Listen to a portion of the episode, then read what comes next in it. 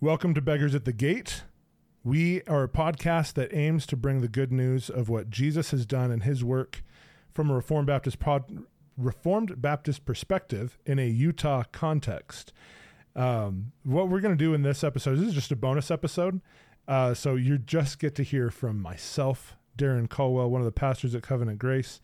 Um, not because my voice is any better, but because I wrote it. Um, so you can judge me for anything that is said in this. But what we wanted to do is just give a uh, an idea of the history of why we call it Reformation Day, October 31st from 1517.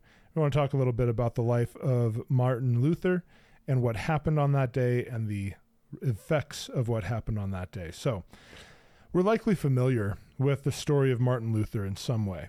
He was one of the great reformers and heroes of the Protestant Church.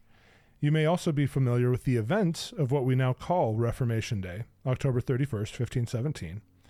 Uh, Martin Luther's father wanted him to be a lawyer. This is backing up a little bit, so this wasn't what happened on the day. But Martin Luther's father wanted him to be a lawyer. And so Luther went to the law school uh, of the day.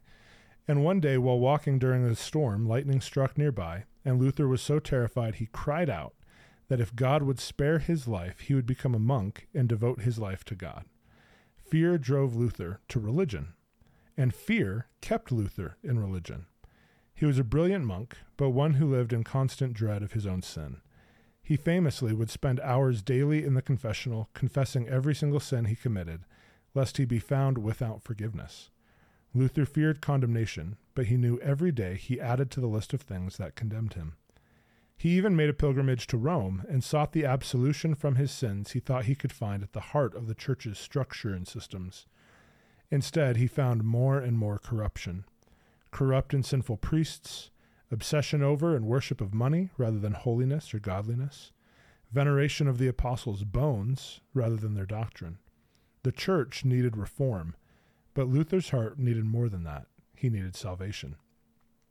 Fear is an effective motivator for many behavioral changes, but it can't accomplish heart change. What we need is what Luther found. He found the gospel. Romans 1 16 through 17 says, For I am not ashamed of the gospel, for it is the power of God for salvation to everyone who believes, to the Jew first, and also to the Greek. For in it the righteousness of God is revealed from faith for faith, as it is written, The righteous shall live by faith. Luther needed the righteousness of God, but no amount of time in the confessional or works done for God or m- money given to the church could ever absolve him of his guilt or give him the righteousness he needed. And so Luther beat upon Scripture and found it was his heart that was being broken. He needed the righteousness that came by faith. The righteous shall live by faith, not works, not effort, not zeal, but faith, knowing and resting in Christ alone. This led to the events of October 31st, 1517, when Luther nailed his 95 Theses to the door of the church at Wittenberg, which was similar to posting it on a community bulletin board. He sought to engage the religious community in discussion on the issues of the church's practice and doctrine, their theology and piety, we might say. But through this, God used Luther to bring about the Protestant Reformation, which clarified the gospel and brought light out of darkness through the grace of God alone. We need the light of the Reformation today, 500 years later, as much as they needed it back then. We need to constantly remind ourselves, and sometimes recover, the doctrine that the righteous indeed do live by faith and not by works. Luther was initially motivated by fear, but that fear gave way to the gospel. What Luther stumbled on was one of the great truths of the Bible and the distinction between the law and the gospel. As Paul says in 2 Corinthians, the letter of the law brings death, but life comes through the gospel.